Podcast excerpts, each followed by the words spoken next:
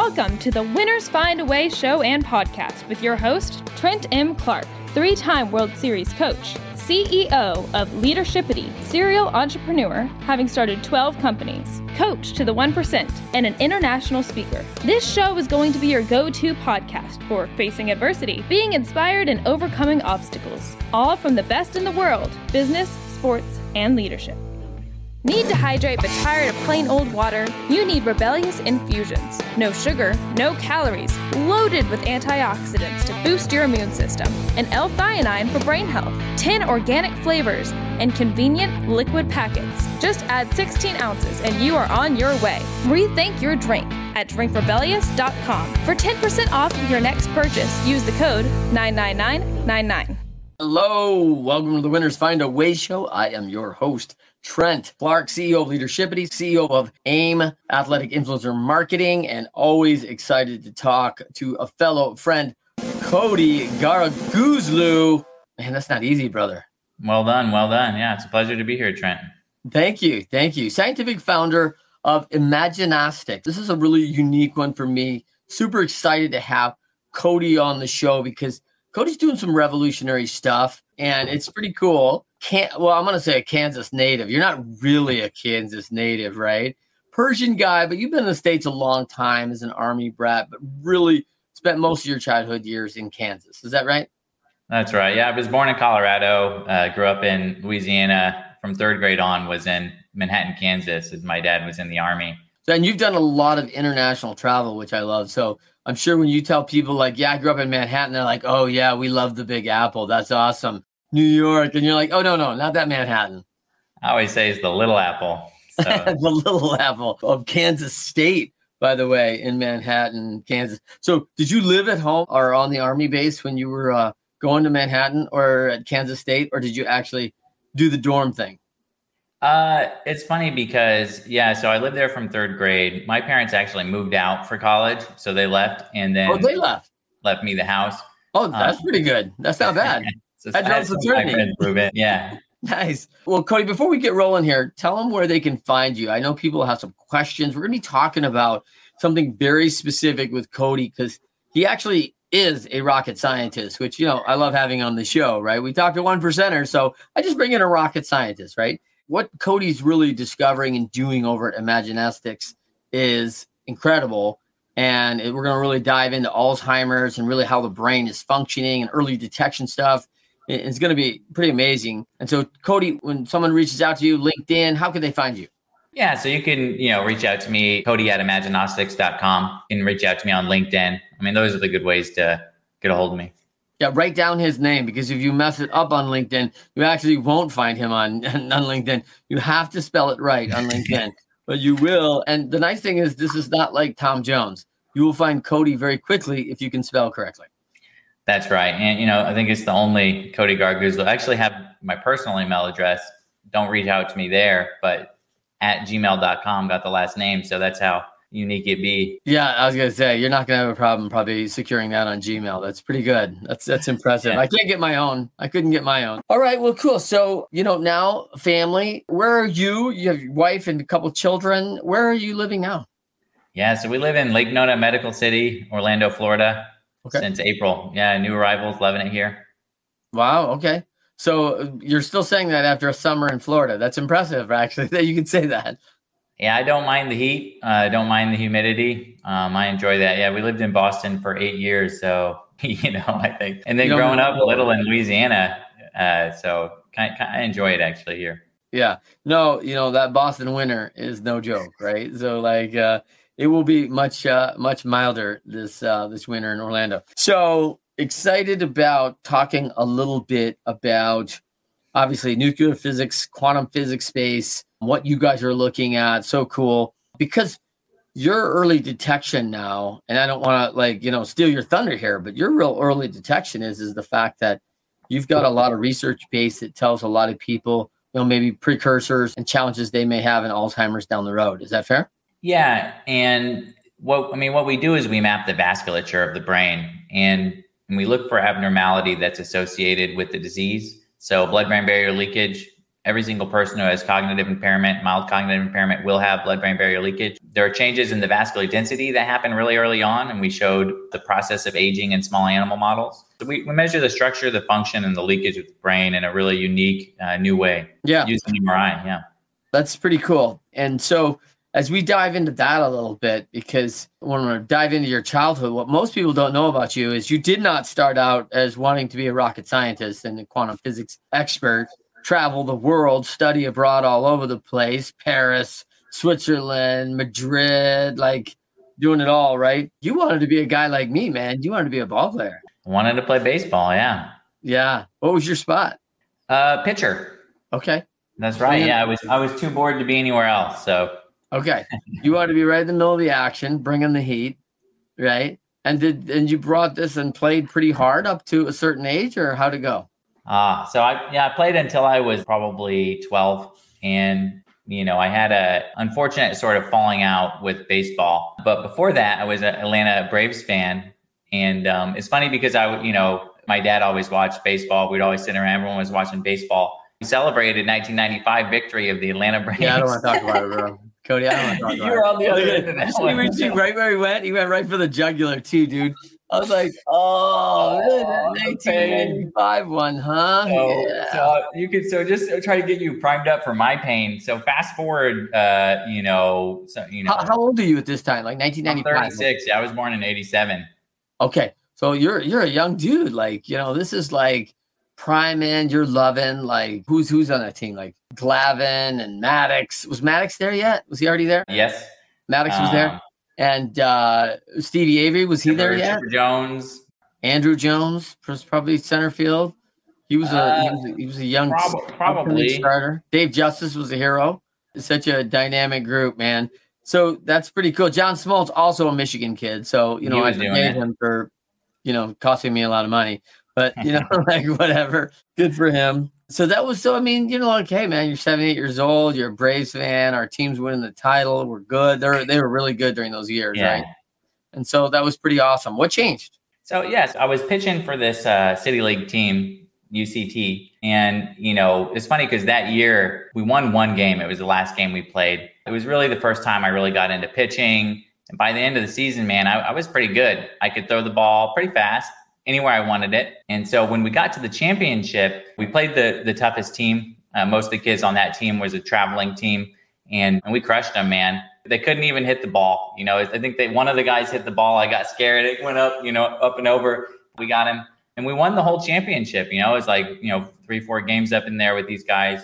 And so I was kind of riding on that high. And then the next year into eighth grade for me, I, I was on another team. That coach, he didn't let me pitch. Not sure what was going on. And uh, actually, actually, I should rewind right before that. So I tried out for the city league team after that, right? So we won the thing. I did really well. People knew me. I tried out for the team. And so went into this guy's house. He like lived in the neighborhood. Dude had a, a setup downstairs to throw the ball, see how fast it goes. And I didn't get selected for the team. And the reason why that hurt was because so the main guy who was pitching, I mean, he was throwing faster than me. I was throwing like, I don't know, a little over 60. Guy was throwing like near 75. Yeah. Like, I get that. But the next guy after him, he was terrible, but he was the coach's kid and uh, one of the assistant coaches. So they selected him over me. And so that hurt. So I was kind of felt like, man, Yeah. this is bullshit. So I didn't get on the traveling team. So then the next year in eighth grade, I went to play. I was baking all season to pitch. You know, the coach never let me pitch. And then one game late in the season, uh, they needed a pitcher, so they let me in, and I was excited. I was happy, but I hadn't practiced, you know, since last year, right? And I didn't understand how important practicing was, and in my mind, I was still in that spot. Yeah. So man, I just stunk it up out there, and it was just a it was just a bad experience. Combination of bad coaches. I just quit playing the game after that, unfortunately. So Yeah, I think it happens to a lot of kids, man. There's a lot of daddy ball, right? Where there's a lot of like, oh, Hey, uh, I'm going to sponsor the team, and my kid gets to play second base, right? Every game. And uh, it's like, oh, it's like, how's that work, you know? So there is some of that going on, and it's not uncommon. And I think kids get, we know it doesn't just exist in baseball, like it exists in all the sports, right? I read some quote about the only kids ruining uh, youth sports are their parents. so now here's another thing about you is that you're a dual citizen. You know, your world class travels took you studying all over the place in uh, Madrid, Switzerland, and of course in Paris, where you met your wife. That's right. Yeah, I met her on a study abroad, 2007, still in college. One summer, met her over there, and went back to the States for my junior year. We talked on the phone and fell in love, at, I think, at a distance. And then I got a scholarship to go study particle physics at the ETH in Zurich. So I got that thing paid to be kind of near her closer, closer. So she would take the train. I saw her at least once a month. And then I came back, spent a year in the States, and then finished my two bachelor degrees, physics and mechanical and nuclear engineering. And then I did my, my master's over there in Paris to be near her uh, yeah. in biophotonics. So your your baseball career ends, and now you're a 15 year old kid heading into your freshman year in high school, and you're thinking, you know what? If baseball's not going to work out, maybe rocket science is what I'm thinking. So you know, nuclear, nuclear physics. physics, maybe something like that. Yeah, I really wanted to study nuclear physics. I remember just sitting sitting down with my friends one day talking about it, and then something sort of switched in my mind, and I started taking like summer classes in math. And by the time I got into you know freshman year of college, I was already in calculus three. I finished my math like after the first year, which is uh, it was just coming easy to you. Like that was just never a challenge. No, it wasn't. But I think it's kind of grievous as well for the uh, for the American system to we just go through calculus and some matrix theory and some differential equations and uh, there's so much more there to math so i feel like we should hit it harder mm. but whatever well, right? Because you know we're certainly seeing that in the East, right? They're hitting math hard, and we're we're coming off it, right? We're getting less and less. It feels like like oh, that's hard. Like, and you know what? You probably shouldn't know. like, wait, wait, wait a minute. So yeah, I do think there's uh I mean you gotta be thinking about that now with two kids, right? That are both yeah. coming school age and one obviously they're a, a, long time at 12. But yeah, I mean, what do you think about? Do you think the system's a lot different now than when you went through?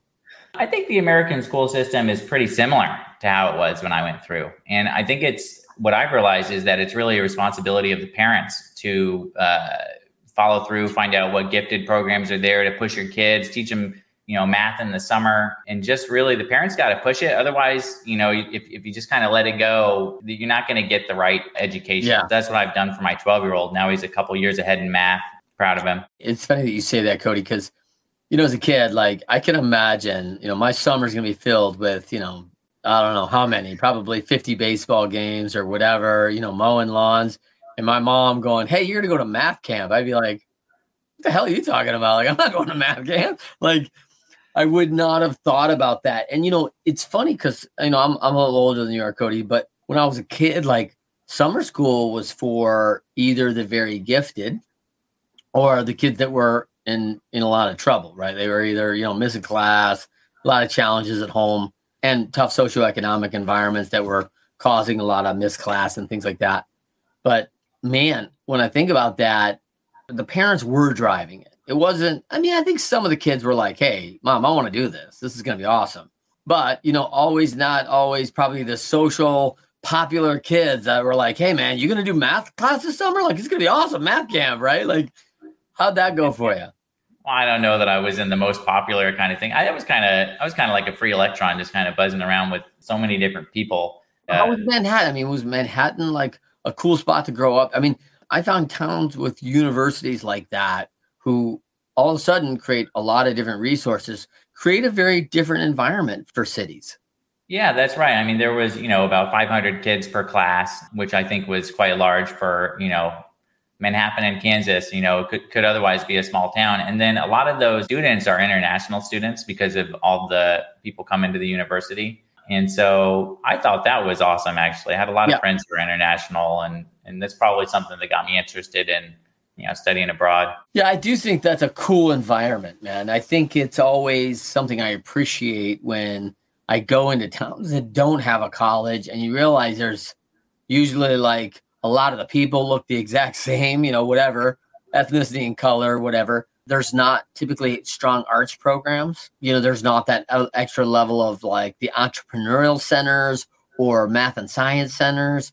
Often colleges have the astrology and science stars and and man that's a whole other thing right? Yeah yeah not astrology. Yeah, yeah yeah. Actually those are usually in the towns where there aren't a college actually. Exactly That's true, man. And you know, I, I, think the great thing about it now is all this knowledge is at our fingertips, right? Like, oh, uh, so we can, easy. We can learn anything we want on, on the web. Yeah, it's so quick now, right? You know, I, it's the one thing, Codi, I didn't really see as a kid, you know, growing up. And I am I am an absolute lifelong learner, though mm. I did not enjoy being mm. a student. I did not like being a student. Uh, I didn't like being told what to study, right? So. I didn't love that, but man, I love to read and learn, man. And I have just like been little encyclopedia Britannica, man. Like I am like little encyclopedia trying to always learn information. One one of the ones I missed was I really never saw that YouTube would be such a learning center hmm. to be like, oh man, someone's done it and they'll show you like how to do it. And you're like, man, so show me how I build that shelf in the back of your, you know, vision there. Like, oh yeah, here it is on YouTube And like a four minute video. And you're like, dang, dude, like that's pretty nice. Yeah, and now with AI, I mean, you can mm. you can ask Bing Chat uh, or Chat GPT or whatever is your favorite anything. You can just ask off the wall questions and then follow up questions, and then just be taught by, by an AI. I mean, that's that's what I do now. I, I ask the AI engine. I get a lot of things done quickly that way. So I think kids can take advantage of that. The internet, man, it came around when I was. I mean, I remember you know we had AOL dial up, right? And so. Mm I think you're a decade or two in front of me. Oh no, I had AOL dial-up, but uh, but I had it when I was a kid. So you know, but yeah, I just think there's like limitless possibilities for our kids now, man. Yeah, I'll, I'll tell you how old I am, Codi. I, I'm so old that we like went to the student like union, or there was a student center where we had word processing. So because all I had was a typewriter. So at, yeah. at home, at my house on campus. So if I had to go type a paper, you couldn't do it from home. You had to go to the word processing center and then knock it out. And that was way easier, right, than typing it because typing yeah. it was now like, oh my gosh, how many mistakes can I make, right? Even now, I mean, 53 years old, right? I look back as a student of high school age and you think about all the classes we went through and I'm like, yeah, typing, probably my most valuable class. Like it's the one I use all the time. And that's not to downplay my math because that's obviously very important as an entrepreneur, right? But man, I just think like use case, like typing's a big deal.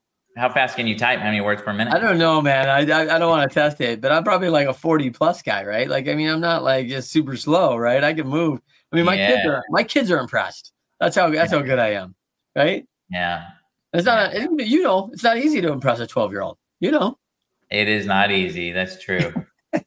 so let's come back to you get on this path, and is everything just unicorns and rainbows? Like, yeah, rocket science is going to come easy. I mean, you have like 600 degrees now, so you know you're a career student, and you've been through this in a lot of ways, just continuous education, and some of the challenges along the way. Let's talk through some of the hurdles. Hurdles, yes. Let's talk about that. So probably one of the kind of closest to me hurdles was, you know, so by the way, I mean, you know, you go from the education system to sort of from learning to creating something at some point, right? And so when you do your master's, you have a master's thesis, you're going to do some research. When you do your PhD, it's focused on research. And when you do research, then now you're creating something. So you're a PhD student, but probably even that terminology should be changed, right, for those PhD students out there. And so when I finished my PhD, so I went to Boston to a nanomedicine laboratory for my PhD, and I finished it, did my postdoctoral fellowship at Harvard Medical School, Mass General Hospital. And so I had invented the technology that the company is focused on commercializing. And when I started the company, the plan was to make that company actually with my uh, the guy I worked under doing my PhD, and it just seemed natural. And when push came to shove, actually, I got this guy like, you know, three, 400K, got him some money, you know, mine wrote the grant, got his name on it and, and, and some stuff like that. And, and, then when push came to shove to create the company to make this thing move forward, he sat me down in his office. You know, I'm a postdoctoral fellow at, Mass General Hospital. I come to his office at Northeastern, sit down, and he tells me, you know, Codi, nobody's going to be able to do this but me. And essentially, like, you know, he wanted me to work for him and no equity, no ownership.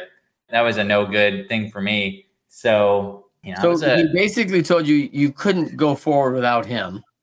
Yeah. And now he wanted to paint you in a corner where yeah.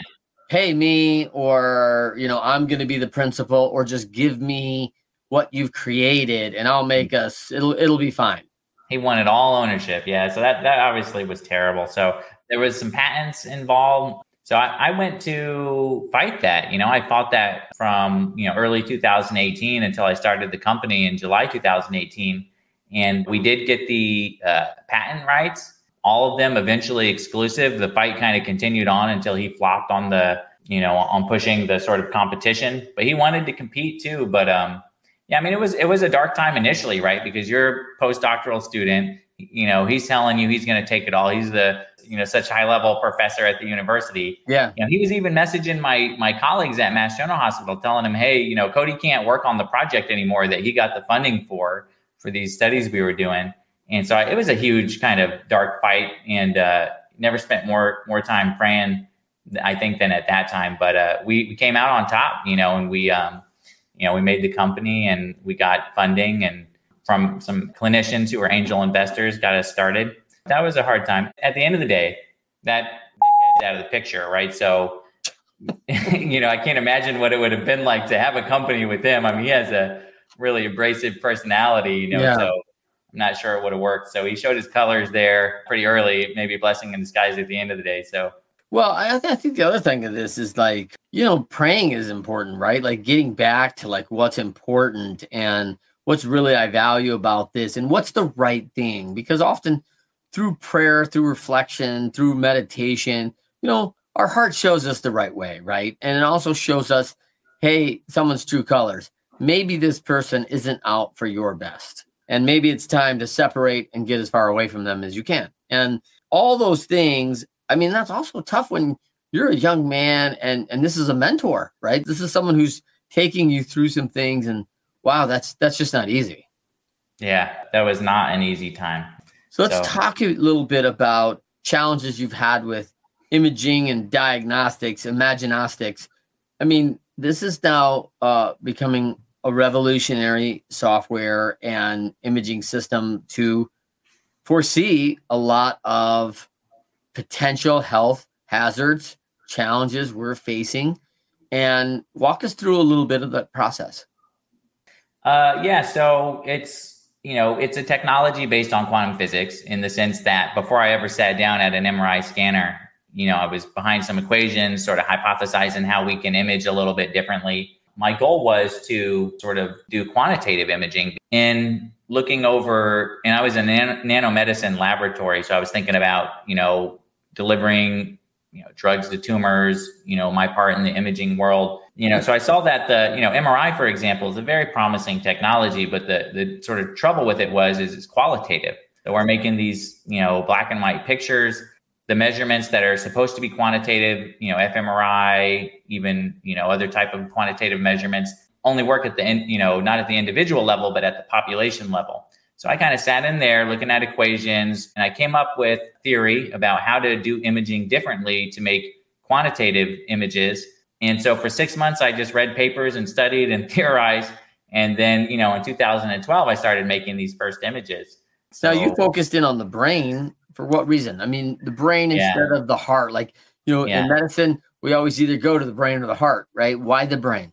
Yeah, the brain, it's it's interesting because you know, we did I did some work in, in cancer and that's where my original ideas were established. But brain is such a regular organ. There's one way it should be. It's very common between people. We all have sort of the same parts. And so if something is wrong, it's kind of an easy place to study things that go wrong. And, okay. and it's such an important organ, obviously, for so many diseases. So that was sort of the original reason why I moved to the brain quite early on. Which makes perfect sense.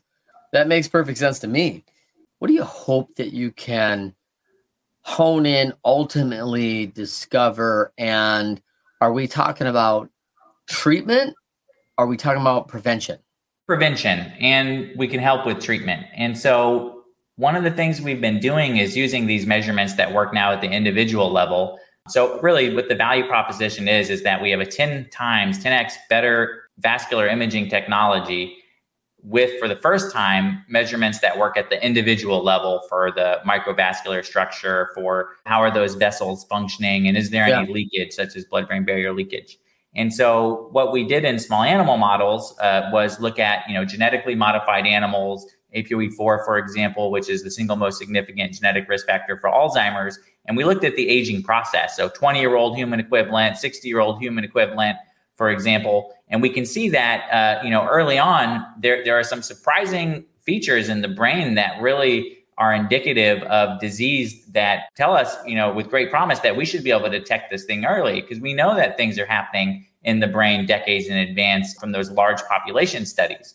And so we were able to measure actual increases in, in vascularity in the brain early on. And so we see that actually the brain does a really good job of hiding disease. And it's because it can accommodate for that dysfunction by, for example, increasing the vascularity. Now you've got more supply of nutrients in an area that otherwise might have had some kind of uh, vas- you know dysfunction.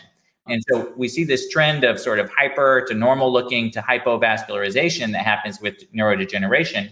And that's surprising. That's something that people weren't able to measure before.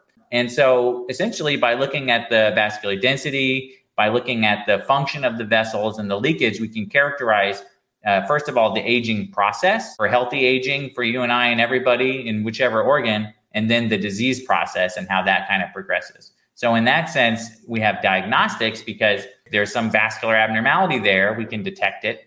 Uh, but then, in the sense of uh, therapeutics, we can help companies that you know have these very exciting novel therapeutics. But how do they test them? How do they tell if they're working? It's really hard to get people early on in the disease process and then even more so hard to tell if your drug's doing anything effectively. Yeah.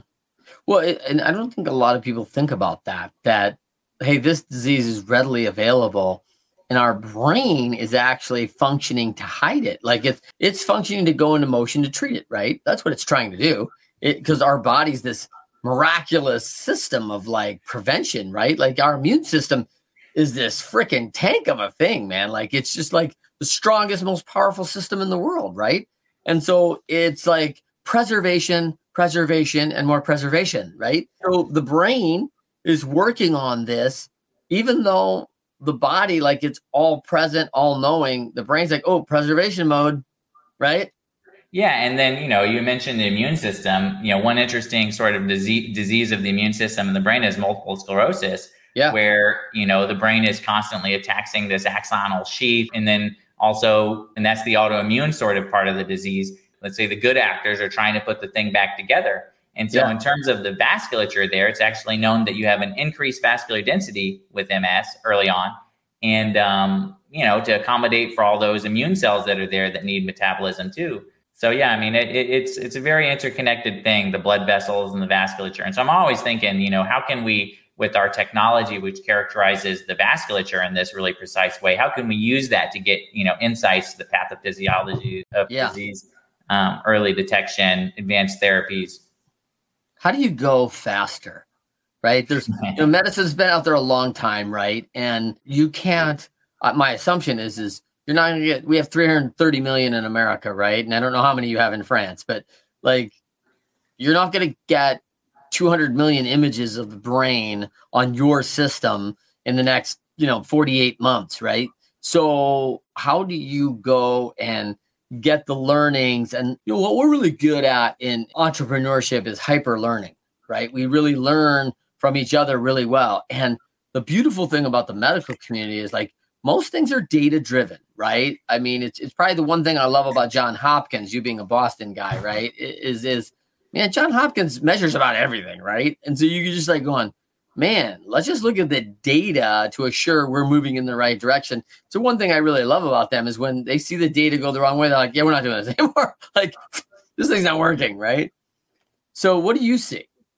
That's that's right. To go faster. I mean, it's funny that you use the word data driven. I mean, we have a new technology. We require a new type of data, right? It's not the type of thing where you can, you know, take old data and apply AI. And so the trouble has been is that AI, for example, can only find what's in the data. So we got this new data, this new quantitative data. So to move faster, we need to get data sets for each disease. We yep. need to we need to have data sets, at least cross-sectional data sets for you know a healthy 20 year old person. What does the density look like? How do those vessels function? And and we, we need data sets for the aging process. And so we really just need the data to go faster. And so what we've been doing is applying for grants so last year we got, you know, about a million bucks from the National Institute on Aging. uh, to look at mild cognitive impairment. And so that's at Brigham Women Hospital, you know, in Boston, where I'm from. Yeah. Uh, you know, doing it at University of Miami as well, a second site.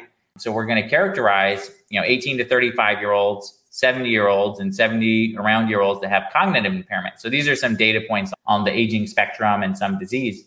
Uh, we also got a grant uh, from the National Institute of Mental Health to map the neurofunctional response to drugs. So the point is, is that if you have anxiety or depression, there are drugs that are out there that have a finite response and they are active in your brain for a certain period of time.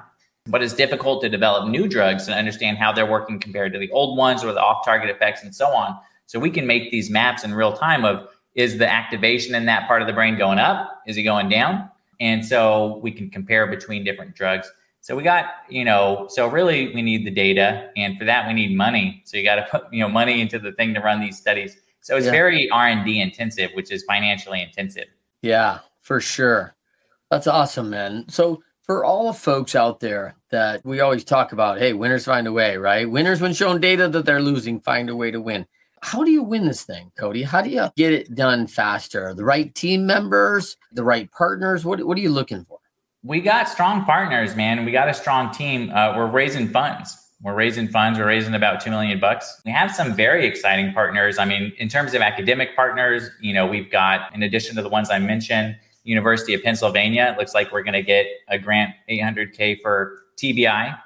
Mm-hmm. So not the acute TBI, but that chronic TBI six months after. Yeah. And measuring that vascular abnormality that's there that's going to lead you to a propensity to develop other conditions, right? Which is what the survivors need is drugs for that condition also Memorial Sloan Kettering Cancer Center. You know, I always work with, you know, directors of radiology in that case, director of neuroradiology and so on. So there, you know, and now we're we're starting to work with um, a leader in precision diagnostics. We're under mutual NDA, so I can't really disclose too much, but we're to do full body vascular mapping for their clients in a large clinical study. So there we're kind of, you know, not only moving away from the brain, but we want to characterize all the organs. Our technology is really the only one that would enable you to do preventative vascular imaging because we don't use the gadolinium contrast that MRI usually uses. Uh, yeah. We use an iron supplement. so really works yeah. with an iron supplement. And so, you know, in that that's sense, we can do harmful. I mean, like that's nice. Yeah. Yeah. Yeah. That's a huge bonus. Yeah, Codi, this has been awesome, man. Like, like we could probably talk about this for another freaking two hours because I love it. People are probably going, man, you guys are really talking science today. like, yeah, I love it. Right? Well, sports, man, sports like the injuries that you get in sports. Man. It's yeah. I mean, these TBIs are real. That's such on the front burner for everybody right now. Yeah. And you know, and I think the other thing is, is that you know, in reading, I love the movie Gifted Hands. You know, he talks about you know separating the brain on two Siamese twins, right, and how that's going to work. And you know, so there's just this background on the brain that everybody's trying to calculate and work through, and it's probably one of the organs that we know least about. Everyone's really worked really hard on the heart and you know the vascular system inside the bloodstream system, right? And that now, but I, I love the way you picture this, which is like, hey, this is a, a pretty finite organ that's measurable amongst all of us. It doesn't, ch- it should not, you know, in the normal functioning, we shouldn't have these massive adaptations and changes. So when it does, it's indicative of so much more, right? Exactly right. Yeah, and obviously with the heart, with multiple streams in and out. Like there's a lot of things that come in blockage and repair and possible utilization efficiencies. And so there's a lot of different across the board. None of our hearts probably look the same, right? Yeah, and the heart's important too. I mean, you know, there's areas of ischemia in the heart and some disease, and those areas of ischemia, by definition, you just have, you know, the vascularity is lower, right? And so there is a huge application for our technology in, you know, cardiovascular imaging, replacing some of those invasive imaging procedures, X-ray, fluoroscopy, you know. But yeah, we are focused on the brain. I mean, that's where we found funding, which is the traction, which is yeah. you know. So uh, is a common person just coming to you off the street and saying, "Hey, I'd like a scan"? Imaginostics are they knowing about you, or is this still really regulated by the data, bringing it into the medical community first? Well, we're we're in the R and D phase, right? So you know, we got another 725k investment last year from the Alzheimer's Drug Discovery Foundation as well. And you know, those funds, whether they be grant based or foundation based, are into R and D for looking at you know cross sectional studies to, to do that characterization. There will be people who are involved in those studies. I mean, with the preventative diagnostic company, 150 of their clients will just get scanned, this full body vascular scan.